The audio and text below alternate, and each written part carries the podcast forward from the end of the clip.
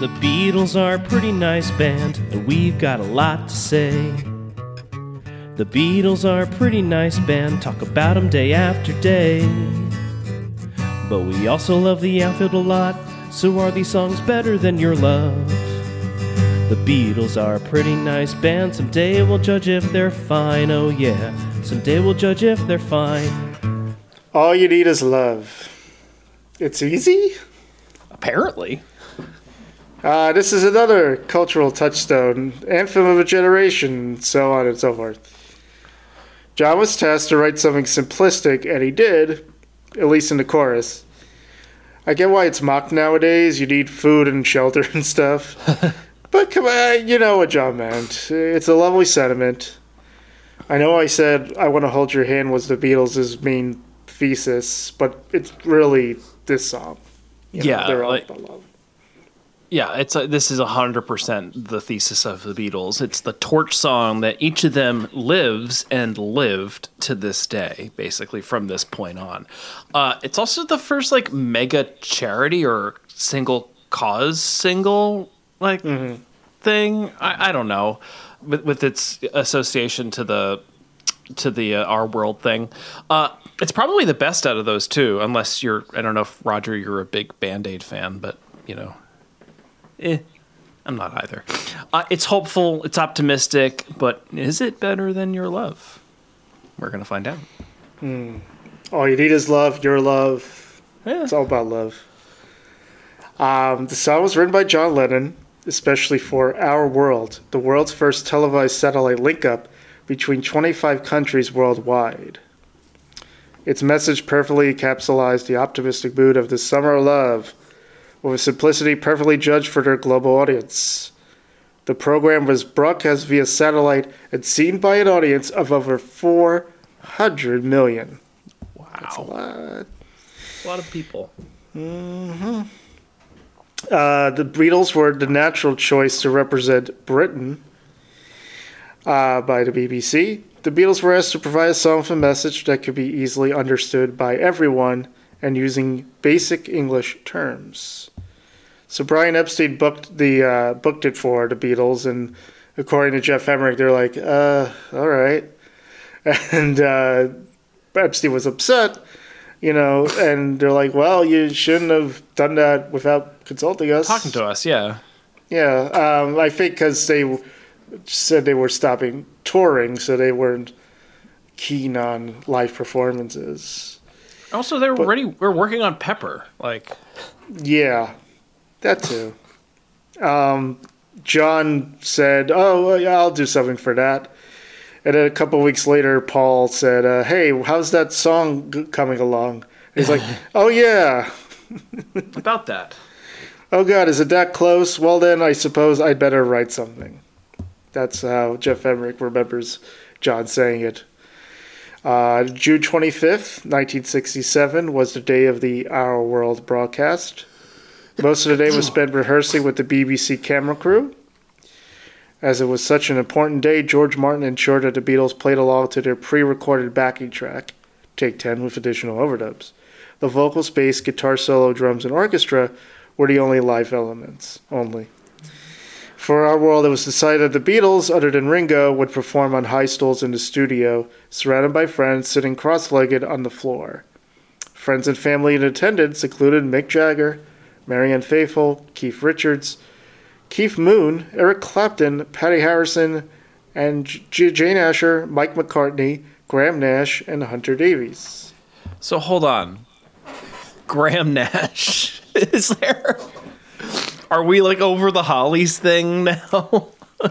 I I imagine maybe David Crosby helped them mend fences. Which is odd too. Yes, Cross of all people trying to mend fences. Let's be real here. maybe Graham Nash was there so they could cover the Hollies could cover the song right away. Yeah, because you know was the because that had happened already, right? Like this isn't like something in the future. The Hollies incident. The Hollies incident was a couple of years ago. Uh, Okay, if- yeah. For if I needed someone, that was too yeah. So It's a lot of people like that that they've like like shit talked a little bit too, like Sure. especially Mick there. Like they've they've shit talked Mick Jagger their entire career, but he's always there. He's always there. I, I think the shit talking publicly came later, uh, after Yeah. the Beatles were no longer a group. George Martin's orchestral arrangement, for which he was paid 15 pounds, contained elements from Bach's Brandenburg Concerto, Greensleeves, and Glenn Miller's arrangement of In the Mood, in addition to the distinctive introduction of La Marseillaise. Lennon also ad-libbed parts of She Loves You. And George Martin got in trouble because the intro to In the Mood is not in the public domain. But um he, you know, they they've figured that one out. Um like musicologist Alan Pollack, Kenneth Womack views the She Loves You refrain as serving a similar purpose to the wax models of the Beatles depicted on the cover of Sgt. Pepper, beside the real life band members, and therefore a further example of the group distancing themselves from their past. It's never explained why it starts with France's national anthem. Um, Yeah. My guess is it's a joke that they're the representatives from England, so they went with a different country's anthem. That, that's They're- what my thinking is. Yeah, I mean they're always ready to take the piss out of something. So Yeah. Um, but yeah, it's never it's never been Really explained, explained. as far as I, I know. That's the only thing I could think of. The Our World broadcast took place in the wake of the Arab Israeli Six Day War, and for the Beatles amid the public furor caused by McCartney's admission that he had taken LSD. On June 25th, the live transmission cut to EMI Studios at 8:54 p.m. London time, about 40 seconds earlier than expected.